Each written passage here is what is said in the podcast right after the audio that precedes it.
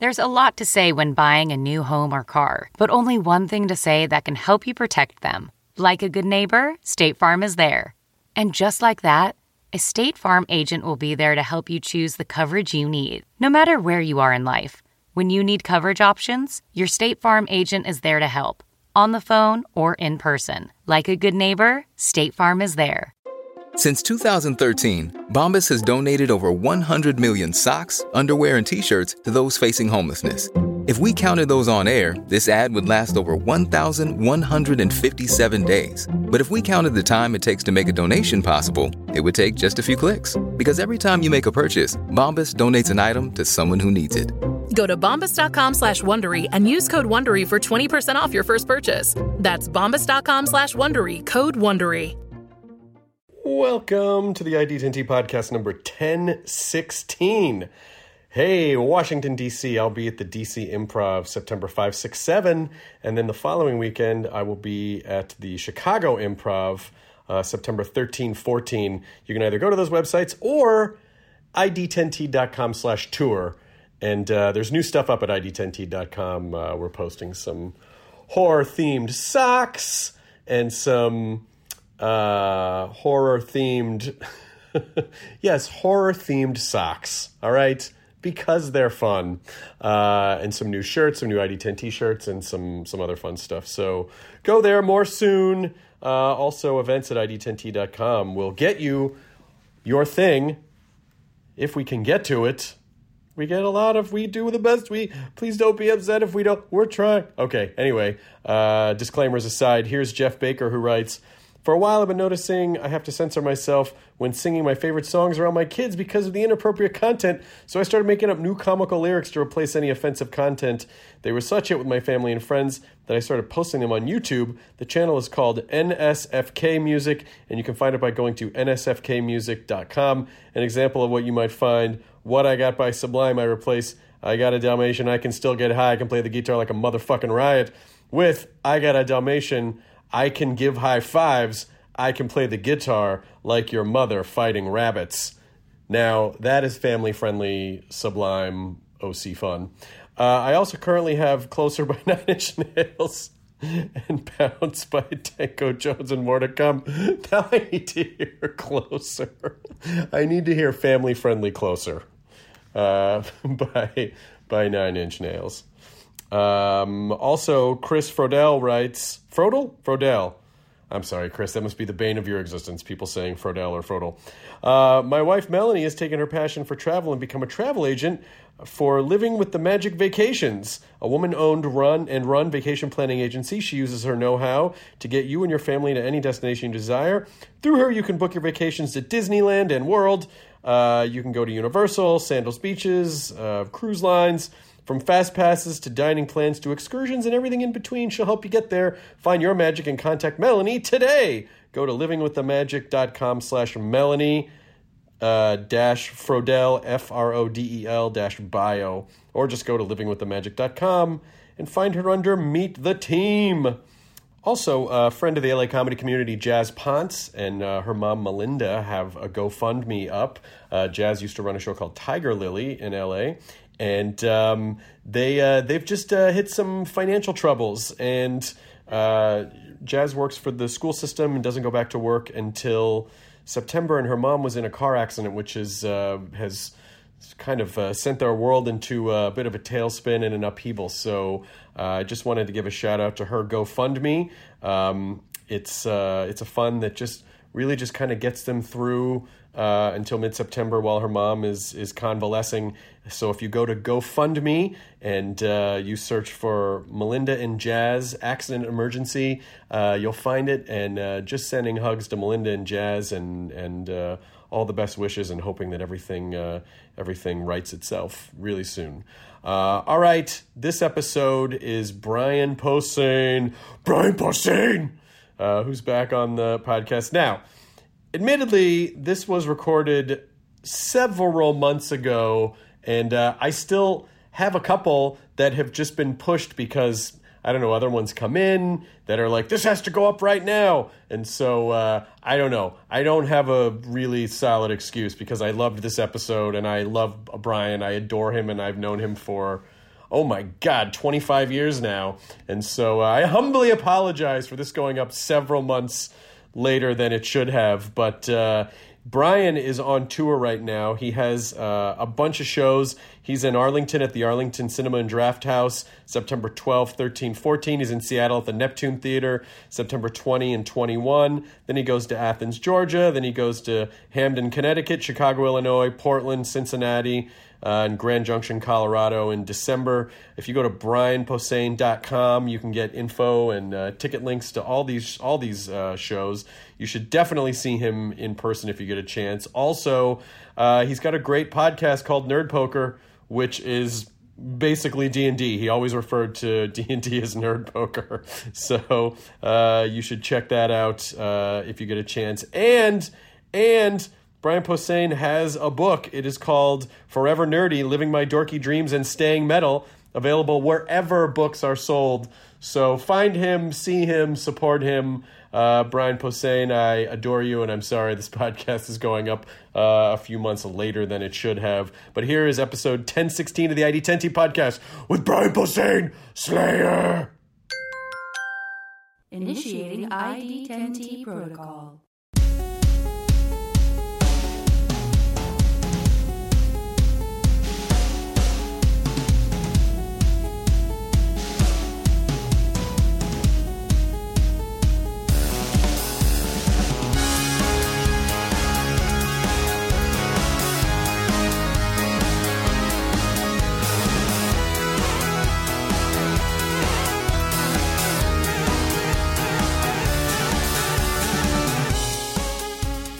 Lando or Vader? Uh, either Lando, yeah. Man, if you got one of these glasses before the movie came out, or before you your mom took you to see the movie, you'd be pretty mad at Burger King. It's a spoiler glass. Oh, the whole thing is a spoiler. It tells yeah, the I whole think story. We, I think we discovered that too. yeah, Lando betrays. He's known to Han to be an accomplished con artist. An Says he betrays. an opportunistic scoundrel. Lando betrays Han to Darth Vader, but later regrets his action and assists in the escape of the Millennium Falcon and its crew. Spoiler. So because of a Whopper, because of a, you, you, because you had a Whopper, and you're like, God damn it! Now you can see the fucking. Mom, why did you get those stupid glasses? I thought you liked him. You, you think too much. I thought It's the Chewbacca. Mom. Um, that is kind of fucked up. I mean, I guess maybe they just assume that at that point everyone has seen the movie, but I don't know why they had to. Yeah. I mean, did they put on the back there because if you get that glass at Burger King, you're like, I don't know who this man is. Right. Let's see. What does this one say? Oh, this is oh this this is obviously reproduction because it refers to the Sith. I have the Darth Vader glass, and it says the Dark Lord of the Sith. Once a Jedi Knight, now draws his incredible evil powers from the dark side of the Force. As chief enforcer of the Galactic em- uh, Emperor, Vader commands the. It's a little hard to read because of the Right. because of the the image on the back of the glass. But it doesn't say like Luke's dad. No, Vader commands. See, Vader commands executor.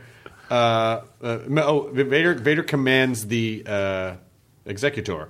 Most fearsome of the Imperial Star Destroyers, Vader hires Boba Fett, the notorious bounty hunter who tracks the Millennium Falcon and its crew to Cloud City on the gaseous planet of Bespin. Concerned that Luke Skywalker grows ever stronger with the Force, Vader seem, uh, seeks to lure him to the side of evil. So this is interesting because this is obviously a collector series from Empire, but I, is it weird that they refer to the Sith in something that's because right. I mean I, I, obviously I know it's all So that's a repo. And yeah that's a repro. That one I think is yours I think is actually an original and as you can tell by the shape of the glass. But the uh, but the thing that's weird about it is because that, that is they did retcon it's obviously retcon like the Sith are a retcon but still it feels weird on a on an Empire Strikes Back, back, back uh, glass to refer to the Sith. Yeah. oh well. How are you with the Sith? Do you do you, do you, do you like that whole storyline Which thing? Oh, how they've. Well, just like just basically evil Jedi's. Uh, I don't know that I hate it because I, I think I was always vague about it as a kid. I Right. never completely got why Vader had turned on his buddy, you know? Yeah. But you just knew that he did.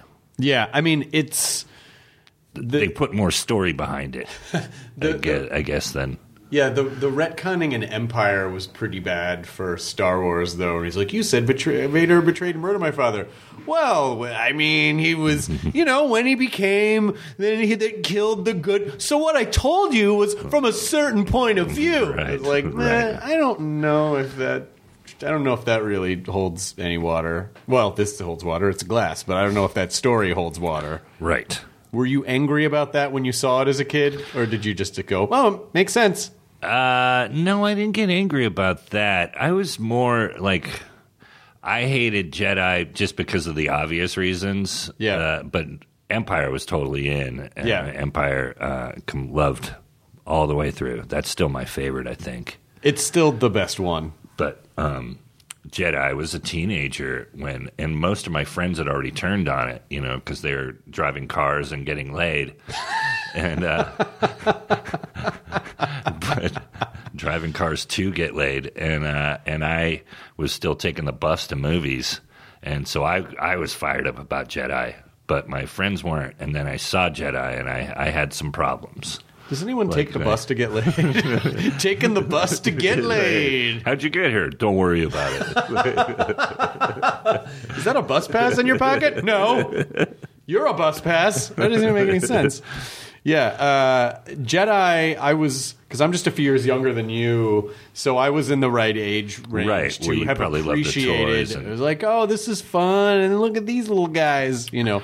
But of course, as I got older, it was uh, changed. I had everybody telling me to let it go. Like my mom, my my family, like because I loved you know the toys and the figures came out. Like well, the first movie came out when I was eleven. So, but by the time the first wave of action figures came out, I think I was twelve, and most of my friends weren't playing with action figures. But I was like, "This is the best thing ever," and I've Right. been waiting for these. And then had a couple of years with them. But I remember being you know in high school and my grandparents were like, "No, we're not getting you toys anymore. Like that's weird." I'll show you. I'll buy them for the rest of my adult life. yeah. And then my, you know, and then my friends were obviously like, "Nah, we're not seeing Jedi." Well, yeah, go ahead. You know, I was like, "No, I still love this thing. Are you still friends with any of those people? I am." Uh, I went back to being friends with them, but yeah, I walked away from some of them at high school. But Sure. now a lot of them stayed in my little my little tiny town. And I'm sure now they're like, ah, you know, My metal buddies were always cool. I had two metal friends that are still like my two best friends in life, but and we stayed close the whole time. I I, I kind of I want to dissect a little bit and explore the crossover between metal culture and nerd culture because when I when I was growing up, things were ve- things were very this or that, and now. Everyone is a bit of everything, just Right. because we're all exposed Yeah, to for everything, sure. and everything is easy to. I, I think a lot of it in those days is that, you know, like really deep cut metal music was hard to acquire. Really, Right. like nerd toys were difficult to acquire Right, right. you know, Monty Python episodes were difficult to acquire. Like Right. in those days, in the '80s and late '70s and the '80s, and so everyone was sort of the byproduct of how much work they were willing to put into something, which was driven by how passionate they were about it. Now everything is so easy to get that it doesn't Yeah. fucking matter. But when I was growing up. The metalheads were like heshers, and I did not know that they that there was a nerd. I didn't know that there was a nerd component to that. But then meeting you, and obviously being friends with Rob Zombie all these years, like, oh Right. wait, there's like there's like a huge component. Right. It seems. Well, me and my close friends, we were the metalheads that the other metalheads didn't like, you know, and then there were the stoner because I didn't smoke pot in high school or or well till 21 I think I started smoking pot and I hated the stoners at my school because they were just ACDC dumbasses and didn't like the other stuff. They didn't, you know, they didn't know who Yngwie Malmsteen was, and you know, and it was me and my two buddies that were kind of. One guy was a computer guy and is still my like, and this is you know '83 when you had to be rich to have a computer, and Right. he had a home computer, and you know was that kind of kid.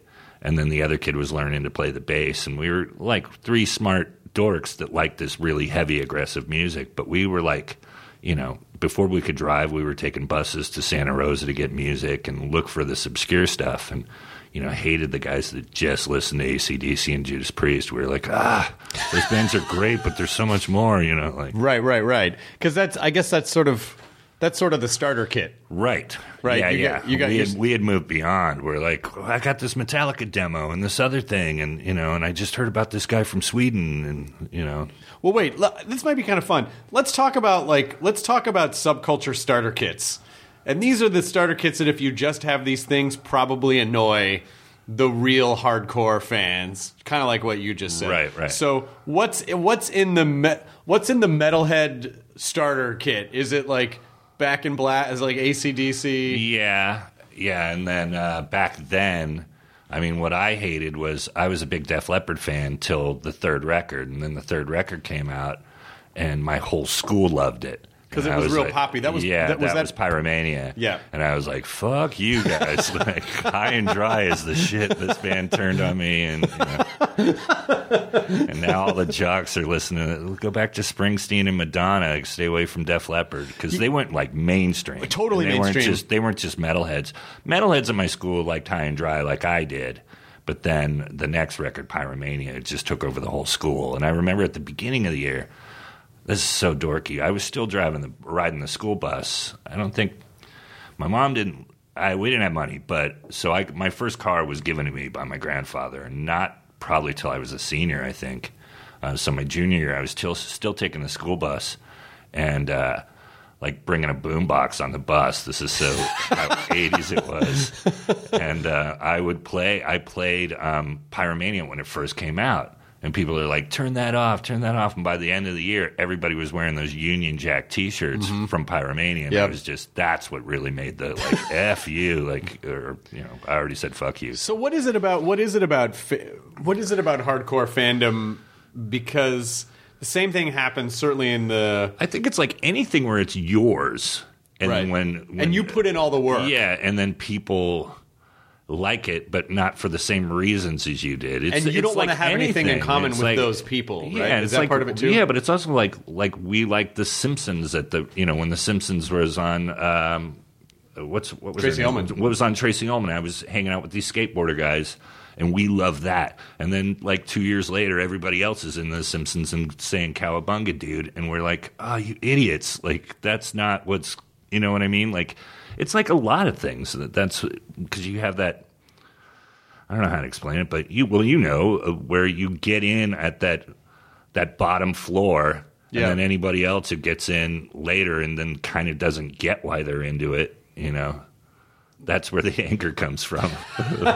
Because then I wonder the sometimes, like, of are we are we into are we into those things, or are we just into like early adopter culture? And then the second it's not like an early adopter thing anymore, then is it that we don't like is that the thing that we're chasing it's like like finding that sort of indiana jones of pop culture things Right. where you're you're going into the trenches and you're you know like you're you're digging it up and you're unearthing this stuff and then other Right. people you're like i didn't even make any effort for that i put all this Right. work Right, but then also because they like the obvious thing, like I like his hair. You know, like Bart Simpson's is Bart Simpson's funny. He's yellow. you know, but the, says- you know what I mean, or yeah, or, or whatever it is. Where Def Leppard, it's like I like the, the lame song, I like Photograph, or I like you know the the popular song, and you're like, ah. Yeah, I remember. I remember going to a uh, one of the maybe two parties I went to in in high school, and it was when I had just moved out to L.A. And every time I moved to a new city, because we moved a few times, I got to be what I would later refer to as Capital City Milhouse, where it's like. where I got like I got a grace period where people didn't know yet Yeah, what yeah, a fucking yeah. dork I was, and so I got that grace period where I could, you know, I was new and I stayed quiet in the beginning. So then some of the cool kids would be like, "Hey, come to this party," and then, you know, within an hour or so, I was doing comedy bits or be like, "Hey, did you hear Bobcat Goldthwait's album?" You know, like just doing people's like, bits. "No." Here's here's some Yeah. Emo Phillips jokes, and they didn't want to hear Emo Phillips jokes. Right. Um, they wanted to, uh, you know, get drunk and do drugs and have sex with each other, and so.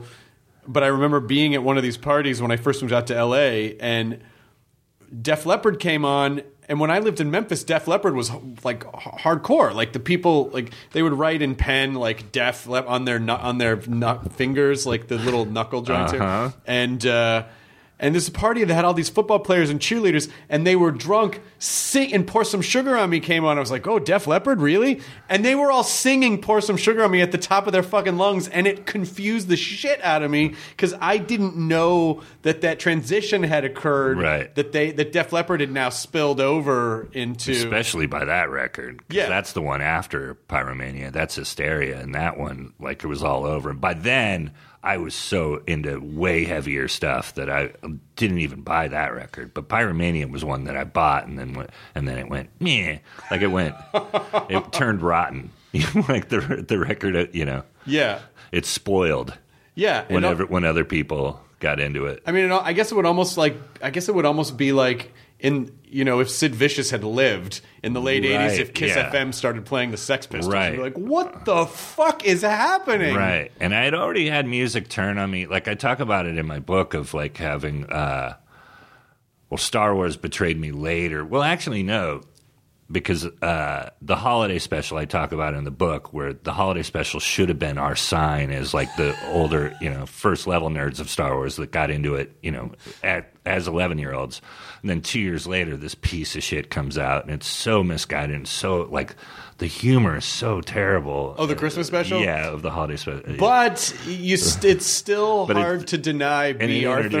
yeah, and it introduces you to Boba Fett in the animated thing, but which is still so kick ass. But I remember that being one of the first things of like, hey, this thing I like might not be perfect. But that's but now that you now that you get a better sense of how things work, it's Yeah. easy to understand this little space opera that no one thought was going to be anything. All of a sudden, is the, one of the most wor- biggest worldwide phenomena in the world. So ABC's like, we want that for That's Christmas. exactly right. Yeah, and they yeah. didn't have Yeah. they didn't have the protocols in place because they didn't have nerds that worked for them. Right. They were like, this is how you No, need to so they honor hire this Bruce material. Vilanch. So they, hey, Bruce Lynch, come yell at this script. so they just so they bring, just a, bring a tight T-shirt. Yeah, they're like, well, at this is this is popular, so whatever. These ki- kids are dumb; they don't fucking give a shit. Just Yeah, put yeah. some Yodas in. You know, it's like it's like in uh, Raising Arizona where uh, you go. They go, what what did what what did he have on his pajamas? I don't know. They were jammies. They had Yodas and shit on them. Yodas Like shit, yeah. it's just like Yodas and shit, which I think is kind of how for sure. how that stuff is pro was was programmed. And I wonder if when they were making it, they were like. I don't know, guys. I, I don't think this is great. Ah, it's fine. I'm sure because the cast were all drunk and phoning it in. I mean, Hamill looks wasted. Carrie, you know, is out of her, you know, out of her mind probably when she shot that thing. I mean that And that she's barely in it. That experience must have so. can you imagine just because we all now are, in our careers we all do a million things.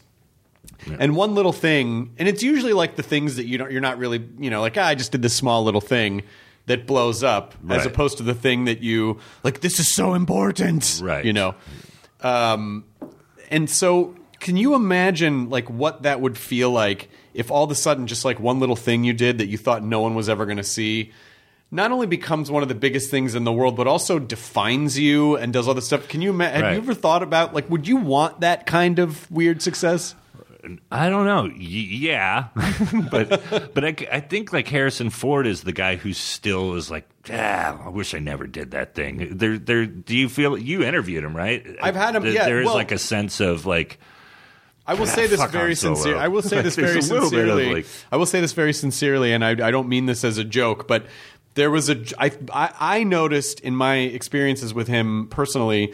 There seemed to be a dramatic difference. The line of demarcation was uh, landing his airplane on the golf course when he was in that plane crash right? that he walked away from. Uh-huh. The before that, he was a little like, "What is this? Come on!" You know, Yeah, like where yeah, yeah. that that person asked him a question at the panel we were doing at Comic Con the year before, two years before, like, "Oh, what would you know? What would Han Solo say if he met Indiana Jones?" And he was like, "Ah, hello," you know, Right, like he was right, just you could tell. But then after that happened, when I did the panel for Force Awakens, he was genuinely checked in and like moved and seemed appreciative. And so I wonder if there was just that sort of like he just kind of had that oh like oh wait a minute life is precious and Yeah, I'm- maybe. it's lucky that we get to do all these crazy things. Yeah, for sure. You would think it would have come earlier than that, but You know what though? it I, takes crash land in a plane. Yeah, But can but but honestly, our culture is so different now, particularly with how fandom is is Yeah. dealt with, and particularly how performers and studios people respond to fandom. Because he was famous at a time when famous people were could be invisible or untouchable or Right. didn't. Re- I mean, there were tabloids, but not like now. right, right. And so, you know, like the the people who were super famous in the in the in in the eighties, anytime before the nineties, really were able to live these sort of isolated lives. Right. So I don't know. I just wonder, like, that's got to fuck with your head. Right. And I think he's just not a nerd, probably about anything. I get No. the feeling because Hamill definitely is A thousand percent. and Hamill like is so much more appreciative. I think of the nerd fame because he loves other things. Like I, I think he gets the obsession, and I think maybe Harrison doesn't have that thing that he's obsessed about. You know, I, and like, I, like so doesn't never collected anything or ever. You know, I don't know. when you and Patton and Gerry Duggan and uh, uh, Blaine Capatch and all of us used to play D and D. Yes. Um, the, Dave Anthony would show up sometimes, like in a in like a leather jacket, and just knock on the door and be like, "I'm gonna kick your ass, you fucking nerds," and then he would just leave. Or yeah, and he threatened to do that all the time too. Like if he knew about the game, Yeah. like, I'm coming by.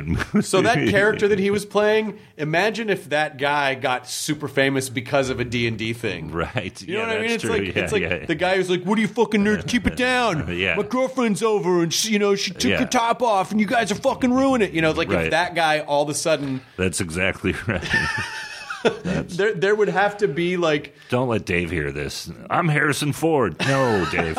there would have to be a love hate relationship Yeah. with the thing. It's like the thing did make you famous and gave you money and notoriety and a lot of uh, things, you know. But at the same time, it was a thing that you didn't necessarily respect, and then that's tacked to your identity Right. for and like his three biggest movies are franchise movies. Right. Harrison Ford's like his three biggest characters are like they're characters. They're Right. and they're mainstays in nerd culture. All three of them. Yeah. and that must drive him crazy too. If if you already hate nerds and then it's like, oh, I did I did another nerd thing. God, I didn't. Yeah, but this guy had a whip. How's that nerdy? Yeah, yeah. Come on, he's he, like Yeah. ladies love him. Well, I don't get it. He's just trying each time. Right. So then he just dovetails into the Tom Clancy novels. It's like no nerds are coming into these waters. It's only going to be conservative nerds, gun gun toting nerds. I mean, I, I guess I I don't know if it's that he hates nerds. I just wonder. I just I don't know. I might be building that up too, but like, there seems a little bit of he's ne- he and he never did like what Lucas did or what you know Shatner did in that famous SNL sketch of like get a life, you fucking losers. right, right, right, right. Because Lucas definitely did that to us, but You're still carrying around the. oh yeah, You still haven't made peace with that as you're getting older. no, I'm still mad at that dude. How do you explain? Okay, so here's what I want to know. How old is Rhodes now? Uh, nine. Rhodes is nine, and he, I assume he loves all the same shit you love. Yes, and it's been really hard with the the prequels because I I in the beginning when he's little and I was like those suck. But he probably would have loved those. I heard kids right. love Well, he loves them, Yeah. and now because I've I've totally uh, pulled back on it, you Yeah. know, and I it took me talking to Melanie too of you know who you know very well, Yes. my, my wife. Uh, of her just going, well, yeah, don't do that. He, he needs to know. and then I felt bad because there was like I, you know, my my stand up and my life are they're the same, you know. And I did a stand up bit about um, how tho- those out those movies weren't going to even be allowed in my house. But then you know you you can't really stick to that. And so then once they were in, then I sat down, and now I've like moved back a couple of steps. I'm like, well. The last two don't suck as much as the Phantom Menace. But you know- Phantom Menace, that I'm still holding on to. That movie is a mess. And it was really made for kids, and then there's a lot of misfires in it, and you know Jar Jar being just one of them. You know, I I think that Pod Race and uh, it's just so cartoony, and just the tone was so not what I wanted to see from a Star Wars movie, and still isn't. But I think and there then are it some- goes political and Yes, it does. and becomes messy, and But there are some fun there are some fun rabbit holes to go down, which I think uh, would be great ways to bond with uh, your kid or anyone's kid, but. You know, there are fan theories that Jar Jar Binks is actually a Sith Lord, Right, right. and, and Uh, that and yeah. that ET was actually a Jedi because there's like a little yeah, cluster yeah. of No, I love those little things too. Yeah, those are kind of fun. Before my son, so I only saw those movie the fir- of the prequels. I only saw Phantom twice. Mm-hmm. You know, which is compared to me seeing you know Empire. 200 times or Right. whatever who knows Right. who knows at this point how many times i've seen that movie but i went it came out we speaking of patton we had tickets to see that movie you know weeks in advance and it was coming out on a friday and then a screening came up at what's the little theater here in silver lake the Oh, the Vi- the Vista. the Vista. Yeah. So it was going to be at a Vista on Thursday night. So the night before, Patton goes, "Hey, let's go to this midnight screening," and I already have tickets for the next day. And we go and we fucking hate it. and we walk out and we're standing in front of the Vista, and I'm like. God damn it, I have tickets to see this stupid thing at noon tomorrow. and I went the second time, and the second time I'm just even, you know, there's no joy in my body. Like, because when I went in the first time, I was like, this is going to be great. And then it's like, no, it's not. And then now the second time, I'm like, whoa. Yeah, that's that part I hated last night. when that first when it came out because we were still doing a show at the Gypsy Cafe in Westwood. Oh, yeah, which is yeah. right across the street from those two theaters, the Fox and the Bruin. Right. And I remember performing for like a couple of weeks. People were lined up and camped out in front of that theater, yeah. which I don't does not I, it doesn't happen anymore because No. people don't you know disappointment. is that what that was? but that was like And then uh, yeah. weeks. so so yeah so that's the only two times i saw that movie till my son got into them. You know i never went back to them because i was so i hated them so much. And then the other two i just saw once. Did you show him the films in uh, the order in which they were in release order? originally no originally i just showed him the originals. I don't know how we i think it was getting oh getting them on blu-ray you had it there was a box set at target once and it came with all six. Yeah. And so then once we had those other three in the house, that's how he got exposed to them. And I think it might have been a nanny or, you know, and I was like, don't. I come home, you're fired. I, to- I told you not to. I, this was in the lockbox with the gun. yes. The fuck? Don't let the baby see the prequels. He has the gun. That's fine. Just keep him away from episodes one, two, and three. Have Yeah. him shoot the prequels. Do you have? Do, do you think we're in? Is there a, is there a glut of Star Wars now, or are you of the mindset of like, no, more the more Star Wars, the better, or do you like, eh, maybe a little too much? Uh, I- I- mm, the more, more the better. As long as it's well done. And I, Yeah. I'm not one of the guys that hated Solo. I actually dug it, and Yeah. I was anti before it. I've come way. I mean, I've matured a lot about my nerdiness, and part of it is when you see all the hateful nerds on, you know. Uh, online, you just go, I don't want to be that dude. And maybe I was that dude. Yeah. You know, I remember being mad at like um, and not for a racist reason, but like Daredevil casting, you know, like when Kingpin was cast. And now looking back on that, it's like I don't want to be the piece of shit who says no, that Ving Rhames shouldn't play the Kingpin. You Right. know what I mean? Like Yeah. any of these people that are, you know, getting online about that kind of stuff, it's like you can love that stuff, but the negativity has just made me go the other way. It's like you know, it's like in my act too of uh, PC culture of like people going anti on PC culture. I'm like, well, I'm going to go the other way. You know, I'm going to I'm going to be so politically correct So again, that you fuckers really hate me. so so you're a- you're just you're I'm a- such a contrarian. you're I a always have been. guy. Yeah, always have been. I wonder if fandom is, you know, I've been asking some of some friends with this. Do you think fandom's broken right now, or do you think it's just? Um, No, I don't know, and it's hard because you go, you go. I want fandom to be inclusive. I even do a rant in my book of like, of that of going, hey, look, you know, this is the these people, the people that really get obsessed over these things. Generally, it's because. Um, well, for me, that was my my solace. That was my thing that was waiting for me at home when I was going through like what I thought the worst days of my life. You know, junior high and high school. Right. And then these people that didn't understand this thing this thing was waiting for me and and embraced me, whatever it was, comic books, heavy metal, uh, horror movies, all that my nerdy loves were sitting in my tiny room in my mom's shitty apartment. And even when my mom was fighting me, those things were waiting for me in that room, and those were the things that understood me and welcomed me.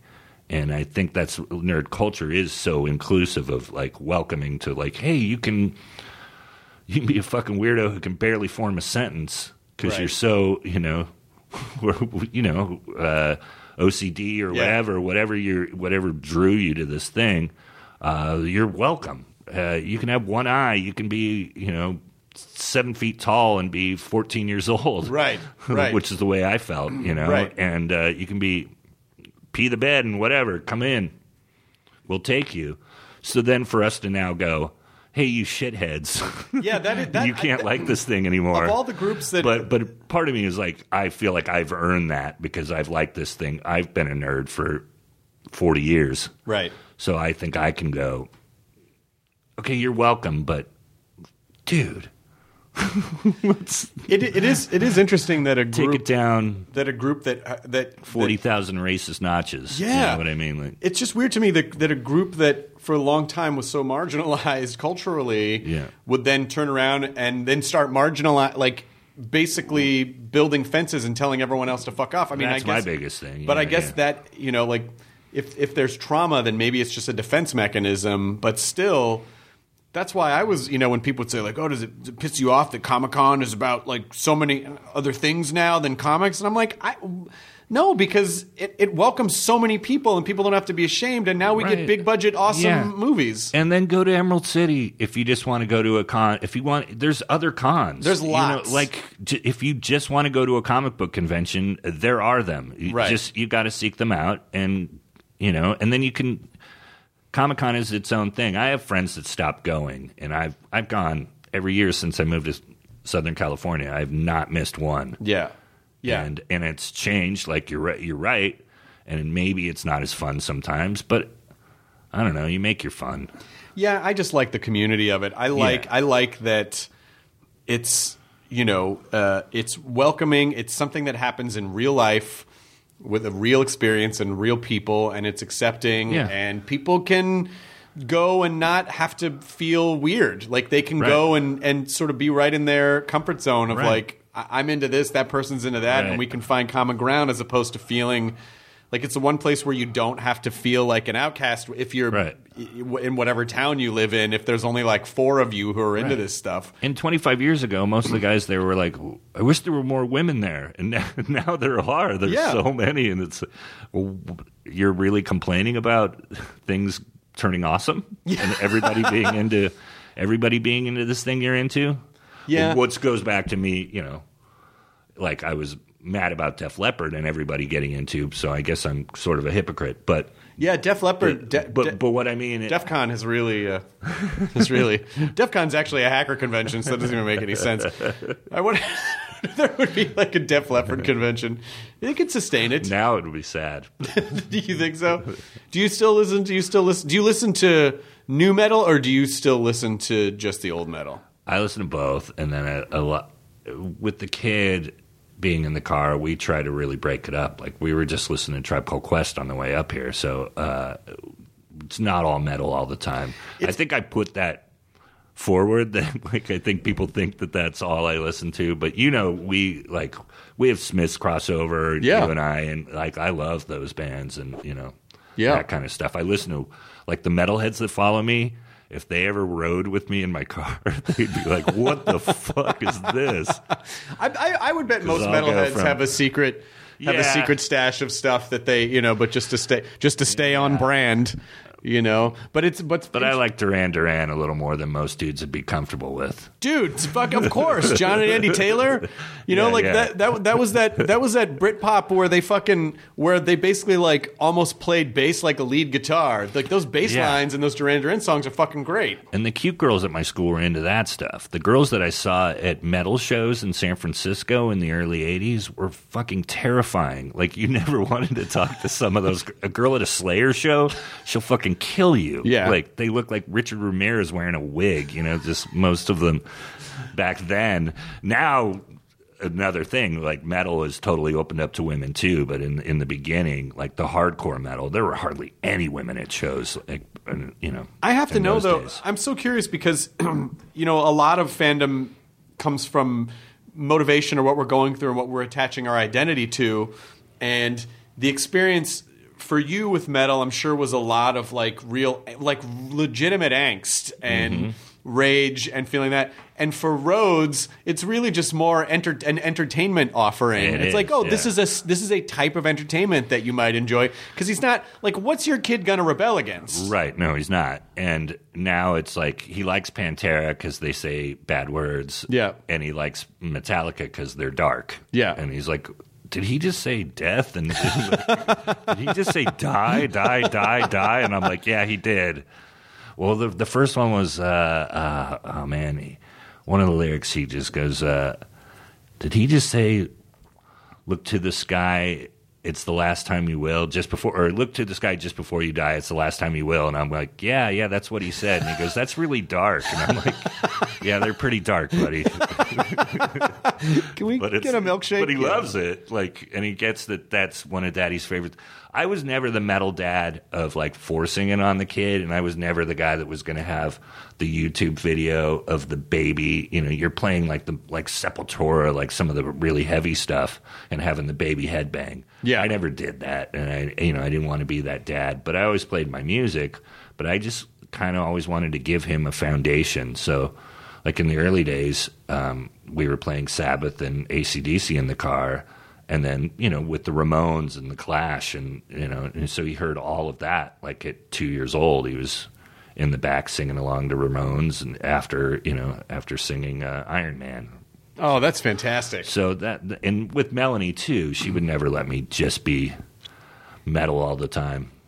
You got to soften it up a little bit. Soften it up a little bit for the kid, and then, and then It's find not so much about softening up. It's more about just being open to other things and just you know That's what's hard. widening it up. I think that's what's hard for nerds to do is to be open to other things because so many get you know like nerds are very sensitive, hypersensitive, and can be hurt easily. Right. And opening up to other things means you know risking that you might get hurt, and so it can uh, you know Did you grow up with other nerd friends though? Only a couple. I, I was in um, when I grew up in Memphis. Um, I was in a, a, a lot of my nerddom really revolves around one teacher that I had, who was the math. Te- he was the high school math teacher, but my school in in Memphis was K through 12 mm. and it was not a lot of people. It was only like I mean, Right. if there were a thousand people there, I'd be surprised for this entire K through 12. And this guy was the math teacher, and he also had a bank of Apple IIe computers, uh-huh. and he also w- ran the chess club. And so, in the entire school of K through 12, there were maybe um, God, it feels like maybe eight kids, 10 max, but that's 10 spread across K through 12. Right. So it's not like the high schoolers were really going to hang out with me. So it was really just the people in the chess club who were in my general age vicinity, which was like maybe three people, you know?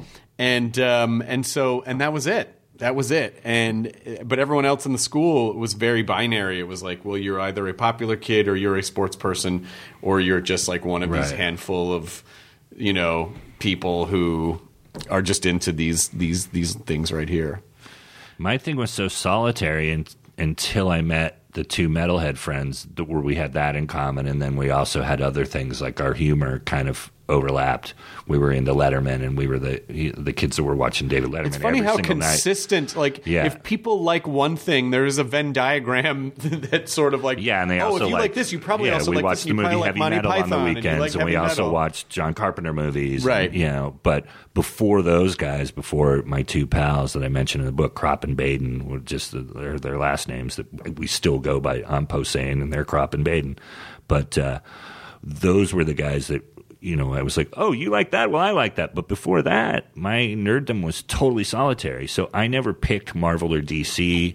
And, and when I was a kid, I liked Star Trek as much as I liked Star Wars back Right. then. You know, and like it was always like you got to pick one, but nobody ever told me that. Nobody, I didn't have a nerd friend that went, oh, you like both? That's weird. You know, like I liked my two favorite heroes were Batman and Spider Man for the since nine years old, and you know, Well, now there's And so was- many things yeah. in every direction that it's Right. easy to it's easy to set up tribalism. right. But in those days, most nerds were like, I'm a Marvel guy, make mine Marvel, you Right. know, and you would never read a DC book. Well, back also in the uh, seventies and also eighties, before like home video, right? Star Wars was a movie thing. Star Trek was your TV fix Right. that was Yeah, in syndication exactly. that you could Yeah, see. Like yeah, it wasn't. Yeah, it was just like, oh yeah, any of this kind of stuff is all great because you know we didn't we just didn't have a lot of stuff. Yeah, the the tribalism thing. I, I don't know. I, it I I really it's unfortunate because it can be so difficult to really have conversations online about stuff with people because you're just you're not really having conversations a lot of the time. Right. So I really do think and that's why I love D- that's why I think D&D is so great because it does force you to come to it forces you to be in a real world experience and interacting and forming a little community and having to, you know, hang out with people. Right. Uh, do you still play? Are you, Yeah. you still doing the podcast? Yes, yes, yes. Are, are you? Ha, ha, you're not on the same campaign from. How often do you no. switch campaigns? So this one you'd have you'd have to ask Dan Telfer's our DM now. Okay. he's been our DM for a while. Who you know? I do And, know this, Uh, so, God, uh, this one's thirty four hours in Shit. on this campaign, or yeah, and our last one went about the same. Um, so we, I bet was, Telfer is a fantastic he DM. is. He's good. Yeah, and uh, people really loved Sark. Of know, course. who I was when He was our I- guy. when we started playing. Yeah. and uh, you know, my first podcast had him, and then we replaced. Um, he had a he had a kid, and then. it's so funny when the D and D, like our D and D, first broke up with like Patton and I got married. we stopped playing D and D. well, actually, if you remember, the f- the first time our game got disrupted is because Sark got a girlfriend. Sark got a girlfriend, right? And, then then, we got, got- mad at him. You got just- you got mad at him. Don't yeah. drag me into that shit. You got mad at him, and we ran Dude, into him you're right. somewhere, and you were like, "What's up, bro?" Like you got real. You can like square I was, but also kind of kind of fucking kind of around. fucking around at the same I mean, you know me. Yeah, yeah, yeah, Like, yeah, yeah, yeah. I'll do. The I will note that Brian thing. has turned bright red. P.S. Uh, I'll but- do the aggressive thing, but the, Yeah. ah, God. I love how pot makes me forget like certain, and then people will go, "No, dude, no, there was that. There was that. you were the one." There was that game. I remember. There was yeah, that game in yeah, around yeah. 2003 or 2004 where we all set everything up. You guys came to my office. Like Patton unfolded all of his stuff. He took out his figurines, Uh, his, set everything his up. mom had sent stuff from uh, the East Coast. Yeah, yeah, and he set everything up, and we were about to play, and he was like, "Hey guys, just so you know, I'm probably not going to be able to play much anymore because I got like work stuff or whatever." And then proceeded to like pack up all his shit and leave, and everyone was like, "What the fuck just happened?" Oh yeah, yeah. That there was a couple of those. I mean, that's like And that's I like was the guy setting up for like- a gig, and then like some dude unpacks his bass, plugs it in, sets up the pedals, does the sound check, and then goes, "Yeah, this isn't That's working a out." weird and Patton then thing. I and don't then know. packs everything. You got to have him on and, and make his face red about that. But and you can't. I don't know. That is the thing with D and D. You can't if you commit to a. You need to show up, Right. Because if one person doesn't show up, it kind of fucks it up for everybody. yeah, especially the DM. But again, as I said, I'm glad Telfer is your He's DM. been great. He's, he's and, great and yeah, hilarious. it's nerd poker, and that's like what I. I mean, I was calling it that before it was a podcast. Like I Yeah. would say to Melanie, "I'm going to play nerd poker tonight," because Yep. that's to me what it always was. Is uh, and we were all busy then, and we were all you know, but that was us making time to kind of. Because to me, it was less about the game and more about hanging with six friends that make you laugh, and Yeah. you know, and doing this this thing that not everybody gets. Yeah. But But, now. D and D is bigger than it's ever been. Yeah, which is crazy. really cool. Did you see? Um, my friend Kyle Newman was part of a group that made this book called um, Dungeons and Dragons: Art and Arcana: A Visual History. Yeah, well, it's, it's through, fucking great. I know Joe Manganiello. who, Yes. uh, yeah, who did Did the, the foreword uh, on forward that. for it. And he's the most handsome nerd to ever live. Have you met that dude? Oh, I know, Joe. You yeah, know Joe? I think I think what's going to happen someday is that he's going to slip and fall, and his head's going to crack open. It's going to be one of those little tiny aliens, like from Men in Black, just Right. operating this Titan suit. That Or it's two normal sized nerds. It's two like they made a, a six foot Yeah. five handsome man suit. and the he- yeah, the heavier nerd is his torso. yeah, yeah. that he's dude's just all torso. That the nerd that's in there, he has no feet. or little, tiny little feet. the, the book is really stunning and it and it's sort of and, and you even even kind of getting that sort of the the evolution from when it was when it just looked like it was I want one. I haven't. I haven't actually seen it in my hands, but that book, I'm, uh, yeah, I can't wait to get one I of got those. one here in the house. Nice coffee table book. Yeah, I'll, yeah. I'll show you the book. It really is gorgeous. I mean that when when they really did, but even even the sort of the charming like line art from the beginning was great because it just sort of it made you feel like oh I can draw like this. This Right. feels like this was made for me. And then it got bigger, and then the art got like insane and Yeah. and vibrant, and and that's that's great too. And I love how D and D draws a a bunch of different types of people to it too. There's the people that are into into it for different reasons. Yeah. you know, that are drawn more to the the math of it or the you know the chances of it or or like you know uh, the the role playing part that Right. you know there's all these different elements and and uh, that like in the 70s and 80s it was this thing where either nerds played it or dirtbags played it. Like you know what i mean? And the dirtbags are kind of forgotten but that's how i got into it. Because i was working with the dirtbag kids at, at a record store. No it's true What do you think attracted the dirtbags to it? uh, the metalness of it and the thing that you know the rebellion thing of like of people saying it you know comparing it to the band kiss. Like kiss was like knights in satan's service in the 70s there was Right. stuff on tv going this is evil. And then us going it is? Oh shit. Well i gotta play that. Yep. Yep. you know? Because it was the nerds started it you know? It was all like uh, you know uc berkeley type guys you know playing it originally and then it was you know um, frowned upon by churches and i think that's literally what drew dirtbags to it of like oh i'm not supposed to like that thing that sounds fucking Anything awesome frowned upon by churches is like Yeah, totally yeah. in, the, in, that, in that yeah just sitting around what do churches not like what, what should i get into But especially if you think about even music at that time. Right. I mean, fucking Led Zeppelin singing about Tolkien. You know what I mean? Like, and- Oh yeah, that was really nerdy, really- but that was seventies though. But by the eighties, there was that that eighties went so conservative, and especially on TV, of like Right. you know there was every news program was telling my mom to tell me not to let me do the stuff I was doing. You Right. know what I mean? Like all the programs were too violent. Even in the early '80s, you know that went through. It, it seems like we have that like every ten years of like uh, things, you know, because we got it again in the '90s with Manson, Marilyn Manson, and stuff like that. But in the early '80s, it was all this music that wasn't really brutal, like Twisted Sister. You know, they're goofy, you know, East Coast like Kiss band, and they were like taking a chord of like. It's like Yeah, you know, if don't- you, you idiots really read their, if you really read their lyrics, you wouldn't be scared of them. They're they're Also, a bunch I- of buffoons. I, I, yeah, listen to them. I always, ref- I always just kind of thought of them as sort of like a, a bit of a, a satirical. that- Yeah. it, it almost like it almost be like charging people at the UCB with, Right. you know, the crimes again. It's like, well, this is they're not they're fucking around. Yeah, and well, and they have a song called "You're Gonna Burn in Hell," but but have you listened to it? it's goofy. Well, that's that's why it's so funny now. Like it was harder and harder because when the rest of the sort of when the rest of the entertainment sectors are like, we really need to drill down and and make family friendly stuff. Video games are like, hey, fuck all you, just come over here. Yeah, yeah. Like you, you, I feel like those days of. There's just too many enter. Do you think? Do you think there are too many entertainment options? I feel overwhelmed most of the time because it's just impossible to keep up with anything. Right. But uh, no, I don't think there's too many because there's so many people. There's I, I don't know. There's just so much stuff for all these people. You know that you're you- not all into. You know, I love that there's all these Marvel and DC shows now, and I don't watch all of them. Right. But I love that they all exist. Yeah.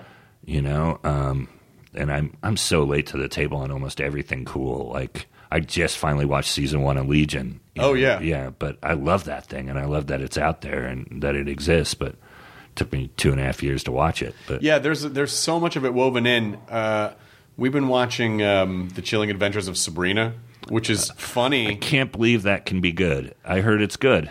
It's fun. It's really fun. I, my only complaint is that I just wish there was more magic in it. Oh, okay. But there's a but it's all satanic. Oh, okay. Everything Well, is. I'm in. Yeah.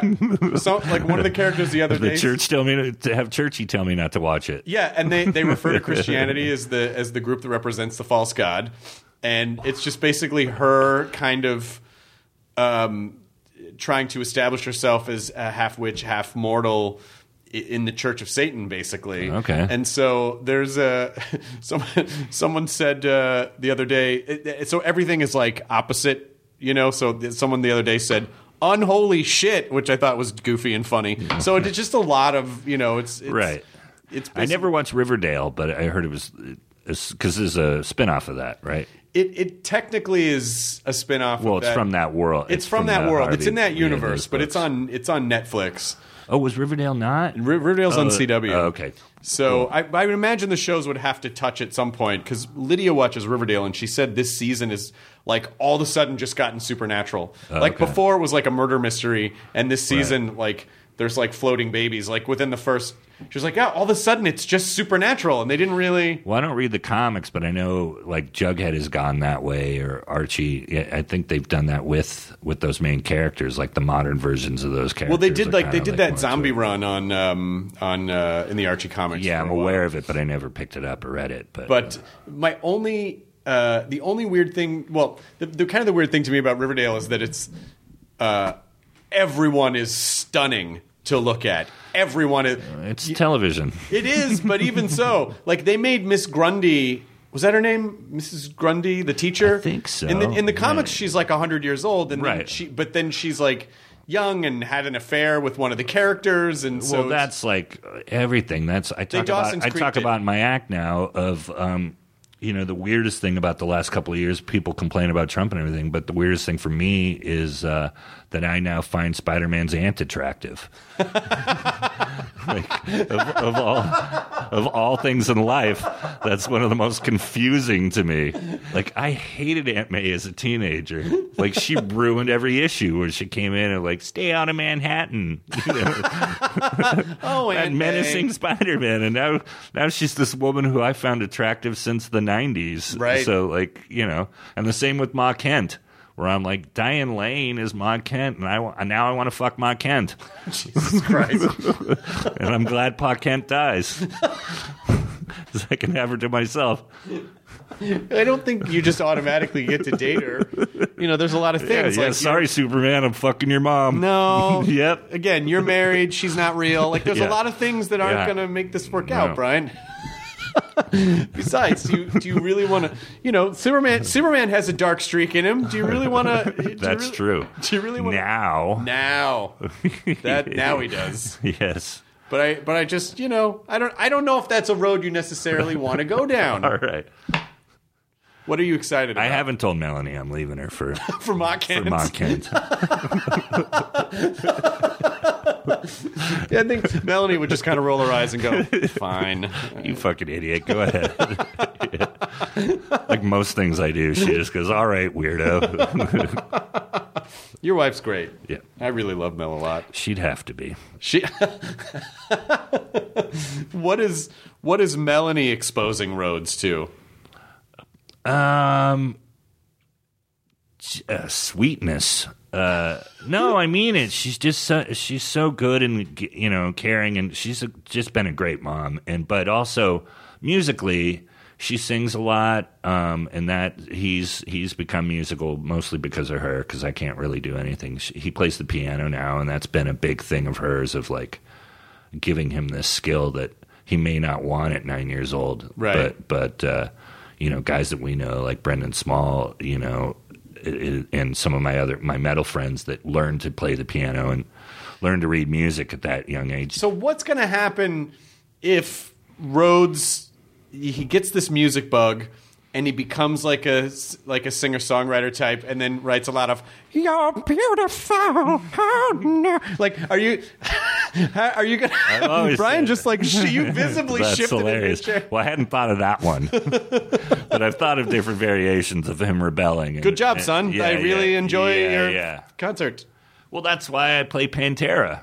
So maybe he'll he'll do that, but then he'll go, "You're beautiful." Either that or he'll just completely push back. Um, yeah, no, that's the the way he's going to rebel is going conservative and liking Sublime, You And know, then- that would be that would be really it. and he'll just And be in- sh- shitty food. He'll be Like, in his concert, and somehow he'll have adopted a, Yeah. a, a soft British accent and say, "This next song is for my father, who really doesn't understand what I do, but I know he tries in his own way." Why does he have a British accent? He just now? softened him up, you know, Uh, like it just yeah. sort of made him. It just sort of made him more, you know, just I don't know, just more of that singer songwriter guy. Like that, he would have to. He would have to just develop that accent Right. for these for these types of songs. And in that situation, are you standing off to the side, like cheering him on, or do you do the like? I, I No, I always cheer him on it because my mom, for all the problems I had with her, like as soon as I got into comedy, she was like, "Oh, thank God." he's not Like, going to murder anybody. She no, she was. She was like, he found this thing. Like, uh, she went and watched me see or do it maybe the third time on stage, and it was rough. And she'll still remind me that it was rough. Um, that's her, Yeah. You know, but but she also at the same time was like. This is great that you love this. It's more about that. And then like later on she would be kind of the you know, the stuff that I was more typical of hearing from her of like, well, I don't get it right. but that's great that you love it. And but I wasn't even obsessed with the pe- fact that she didn't like it. I was just more happy that she was like, "Go ahead," you Right. know? And I'm less worried. There was this thing of like. You know, because I was one of those kids that didn't know what he was going to do, and, and you know, barely made it out of high school, and uh, and then you know was going to junior college and still didn't know what I was doing. I wasn't living with her anymore because I had fucked up so much there. I was living with my grandfather in Sacramento, you know, and working at a McDonald's, and like future did not look bright, you know, at age twenty. And then I was like, uh, "Hey, I love this thing. I'm going to do this." And then dropped out of junior college that I was barely, you know, showing up for anyway. You know? Someday I'm going to be in TV and movies, and I'm going to marry a really pretty brown, la- brown lady, and we're going to have a child, and then he's, and then I'm going to get paid to play D and D. Fucking make the fries, you stupid nerd. Yep. Amazingly, the guys I worked with, one of the buddies I worked with uh, at McDonald's, he was the guy that was like, "No, you should do that." Like, because I was the guy who was making everybody laugh on the fry line, so, and then and in the drive-through, and you know, Have you ever talked about working at McDonald's on stage? no, not really. Um, no, I, I, and I worked at two, and I worked at a. I, took every like fast food job I could get because they were the easiest, and I, you know, and you just walk in, and, and if you could talk in complete sentences, uh, you know, they would hire you immediately, and they, you know, would barely look at like where you had worked before or call those places. What uh, is there a good McDonald's secret revealed that people should know about? Uh, no, and I, and you would think that would have thrown me off ever ever eating their food, but I still I still like no because it is when you work there you get the feeling that it's all one thing, Gotcha. you know, and it's because it, just comes to the store frozen in a box. That's I, everything. I think that's an old. I think there's an old Steve Martin bit about that where he's like, Yeah. "There's just a vat of this stuff, and it just spits out like cheeseburger, fries. Yes, yeah, Here's your yeah. change." Uh, yeah, exactly. it was that bit. Yeah. Is your book out yet, Yes, or is it, came coming out? last Tuesday? Congratulations! Thank you. It's Did you like writing it? Uh, I did, but I was so stressed. It was so much work. Uh, um, you wrote uh, more I did. than I, one. Have you written? I just one? wrote one Or book. around- yeah, and and and I Did it haven't take a since. year, of the, a, a year of your life, or it took it actually it, was, it happened really fast. I wrote the first draft in three months, and then I wrote That is fast. And then I wrote the because we had a deadline when they bought it. They were like, okay, maybe we can turn it around for next year. So it was like a year from the time I sold it to when they released it, which meant I wrote it in three months, and then I got the edits back, and then I had to basically write it again, and that was in like a month. So it was Wow. I was under I was under a lot of I was under the gun. my whole writing process took a year of like uh, I think the first draft was seven months, seven or eight months, and then rewriting the rest of the year. But uh, yeah, it was the most work I've ever done on anything, you know, and, and I still like uh, looking at the reading copy. One reading copy that came out was like I've done two edits since then, but the one that's out now, the first first edition, there's still like typos in it that drive me fucking crazy. but like I'm signing them the other day, going, oh, "Sorry, it's not perfect," but you know, Well, in 60,000 words yeah, or yeah, whatever it is. like 85. 85,000 words. Yeah, yeah, A few of them might not be perfect. right, twenty three. 20 th- Listeners, if you can find more than 23 typos, you win the me. you win the Marvel No Prize. uh, and so this book is essentially a memoir. Yeah, it's a lot of stuff we talked about today. Uh, you know, um, just growing up and uh, like my old bit talked about. You know, you don't. Uh, you're not born a nerd. You you find nerdiness. You like you become a nerd, and it's it's really that. It tells that story because it's called Forever Nerdy, and it's just about. Um, it's my life, but it's also tied to nerdiness through the whole thing. Yeah. and. Uh, um, these things that I found at 10 and 11 years old, like you were saying earlier, of like, now I get paid for those. You know, like almost everything that I liked as a kid, like horror movies, winding up in Devil's Rejects, and because of you. But, uh, uh, but uh, you know, all these things, uh, writing for Deadpool, and and uh, you know, all the way everything that I liked at 10 years old, and. Uh, like I might even be in a Star Wars thing. Wink, wink. Holy shit! Yeah. So uh, And is this in the and uh, so you can't confirm or deny that this might be a thing? Oh, I can't hear you. You're you're you're you're, you're, you're whispering off the side of your Yeah, mouth. What yeah. do you? What is but but that's the one where I and then like Mad Magazine. It's just really crazy, of like, the, and it was never like as a ten year old I wasn't like I'm going to do all these things. It was just like I love these things, and I kind of don't know what I'm going to do. Yeah, I feel the same way. Sort You of know, being in like- service to that kid and realizing all that stuff. Do you ever feel?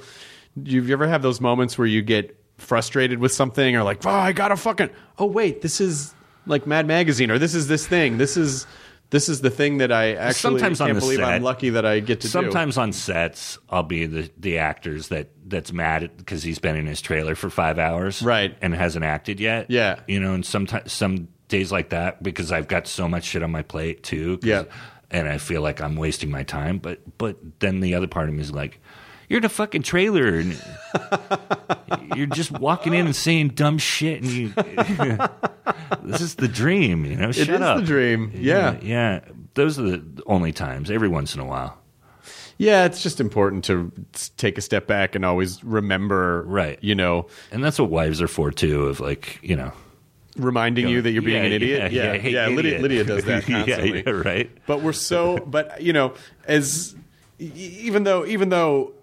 I, I feel like I did raise some points that might have seemed negative, like about fandom being broken or whatever. In general, I do think it's an amazing time to be alive. really is, yeah. we have a you know a, gl- a gluttony of amazing things Yeah. and you know it's just uh, sometimes we have to just take a step back and appreciate Right. that that we are lucky you know? Right. like people are living longer than ever before. We have a ton of incredible things that we get to do. We have an am- Right. amazing technology. We can connect to people. Right. like we can we don't have to feel as isolated anymore you know? Like i don't know. It's just it is a pretty incredible time to be Right. alive despite i know there's a lot of shit that's going on but if you can shove that out of the way for a second and just sort of focus on Yeah, like these next twenty four or these last twenty four years they're are going to be the best they're going to be so good. we're gonna good. go out on such a bang Yeah, yeah. What's that last year going to be like? Are people knows? just going to be fucking in the streets and Yeah, just like fu- Just it'll, it'll just it'll it'll look like um, like uh, twelve stabbing, monkeys. They'll just be like all the zoo animals be are the in the purge streets every day. Just every day. The the purge will be one day where you don't purge. Yeah. that'll be yeah. It'll be just one, one day where everybody kind of hangs And that, out. that'll be the most popular movie. Yeah. Is basically just uh, just like a regular. It's a movie about a couple who has a regular sit down dinner and no one dies. right. and then they, and then they just appreciate each other, as opposed to you know just like a Mad Max kind of a thing where a guy is fuck, like fucking a zebra while Yeah. firing Right. uh, you know flamethrowers out of both hands. Yeah, or just not even as cool because all, all the cars will have been destroyed. I I just think it's just going to be a dude just wearing underwear with a dirty jug of water, just stabbing people. Like that's the last. That's the last thing. The last level is you just go, stay away from my water. Just, that's where it ends. Now, are you Nothing cool or you know. how long? How far into the apocalypse would you survive? Uh, first stages. You- you like right away? Yeah, yeah. I probably have three more years, Chris. I won't be here for the t- the twenty the running around in the Damn underwear. it! You can't fucking die in three years because then people are going to remember this podcast and be like, "He called it. He called it." You have to live at least four more years. Right. But Brian Posehn, your book is available everywhere. Books are available. Yep. I would imagine.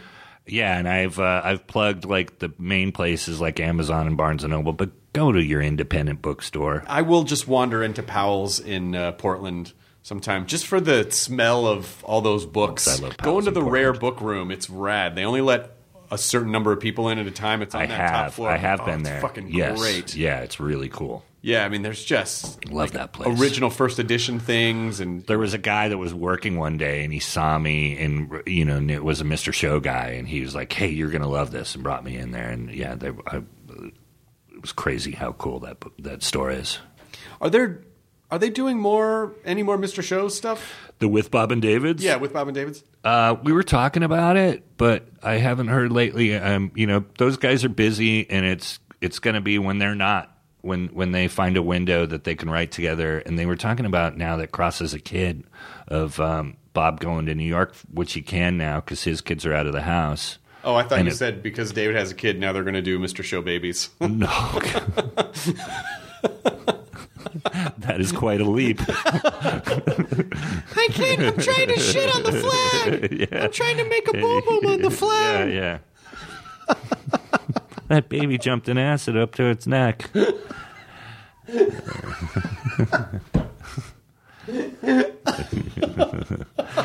oh man, uh, no, but we were talking about just so he can be home. Yeah. Of, of going to right there for Right. a while, which we've never done, and and even they were talking about even producing a season over there you know, on the that'd East Coast, great. which would be great. I would leave Encino to do that for a month or two. And then you'd come back for the uh, the impending Encino apocalypse. yes. I feel like there's an Encino apocalypse movie for you somewhere. The- oddly, I had thought of like a Red Dawn Encino. it's a, a bunch of fat white guys defending like a, a cul-de-sac up in Encino. That's right. It's like a next Halloween Yeah. decorations are still up. Yeah, it's real yeah. neighborhoody. Yeah. Yeah, I think that would be great. Brian Posehn, thank you so much for Thanks, dude. This episode is brought in part to you by Audible, your go to destination for thrilling audio entertainment. Whether you're looking for a hair raising experience to enjoy while you're on the move or eager to dive into sinister and shocking tales, Audible has an exclusive collection of thrillers from best selling authors that will keep you on the edge of your seat. Like James Patterson's first audio only thriller, The Coldest Case. Experience stories like never before, where every chilling detail is brought to life by captivating sound design. Plus, as an Audible member, choose one title a month to make yours forever. And now, new members can try Audible free for 30 days. Just visit audible.com slash WonderyPod or text WonderyPod to 500 500. That's audible.com slash WonderyPod or text WonderyPod to 500 500.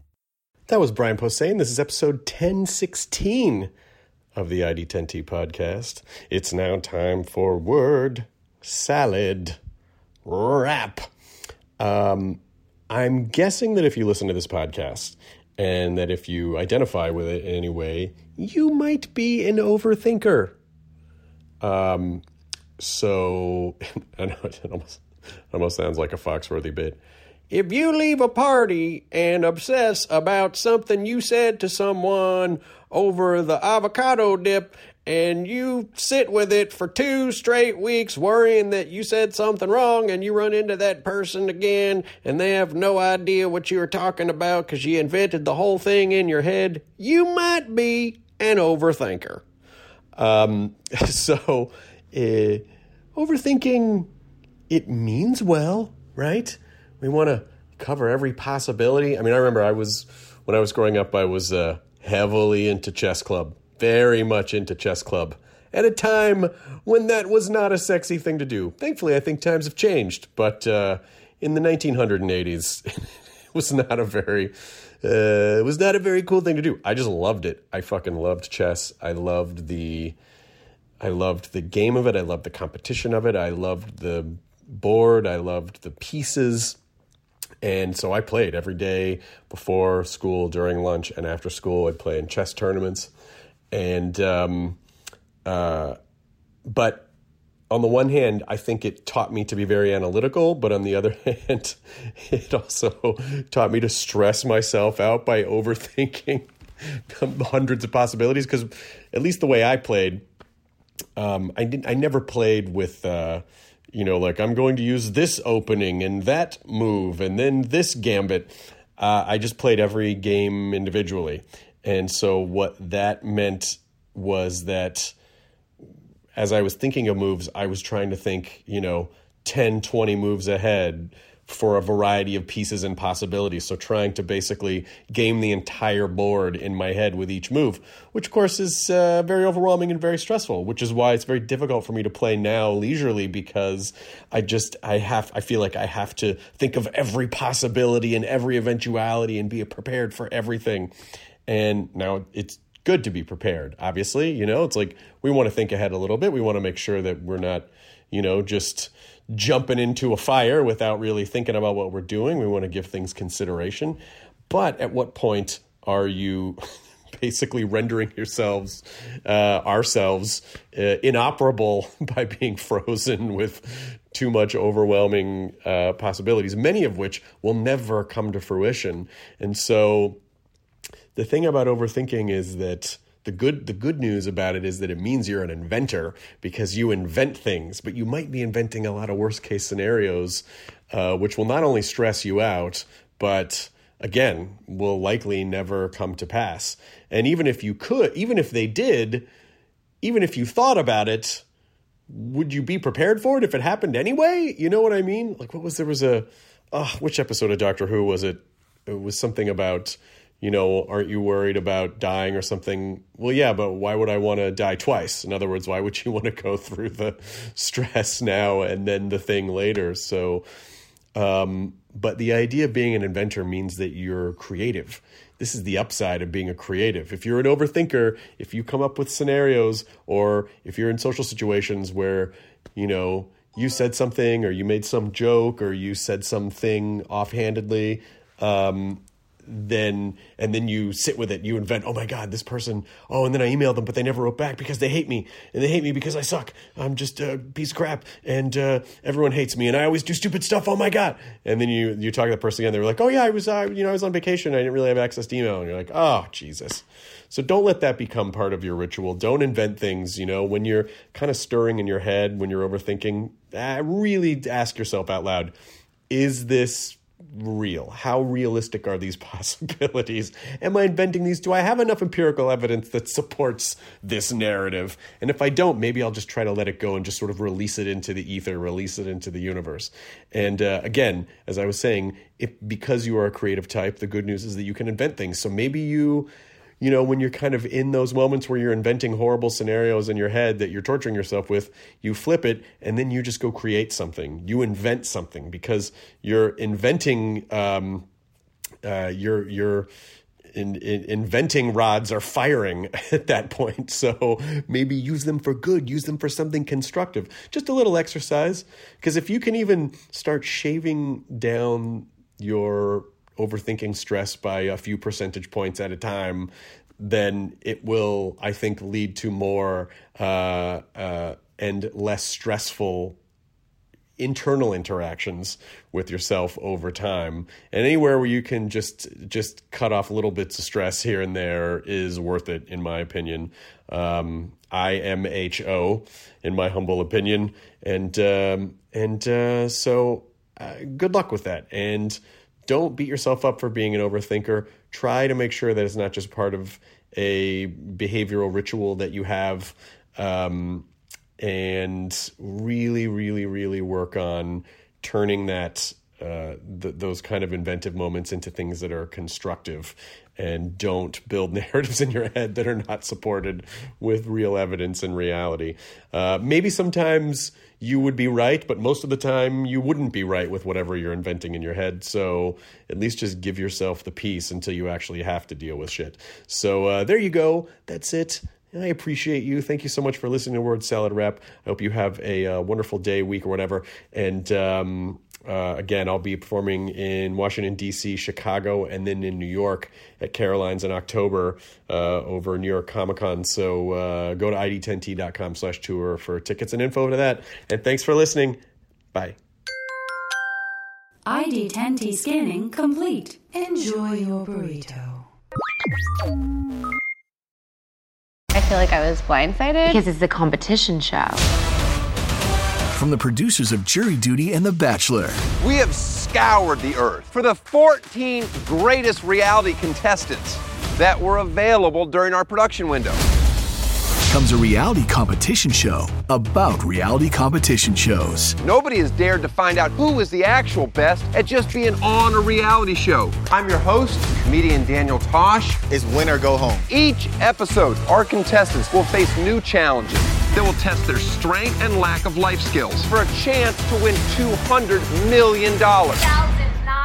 $200,000. Prepare, because it's about to be ugly crying, lots of fighting. Tasha, I have to defend myself. Celebrating 25 years of reality TV with your favorites. I have diarrhea. You cannot do this to me. What in gay hell have I got myself into? The GOAT. Stream free on Amazon Freevee or Prime Video.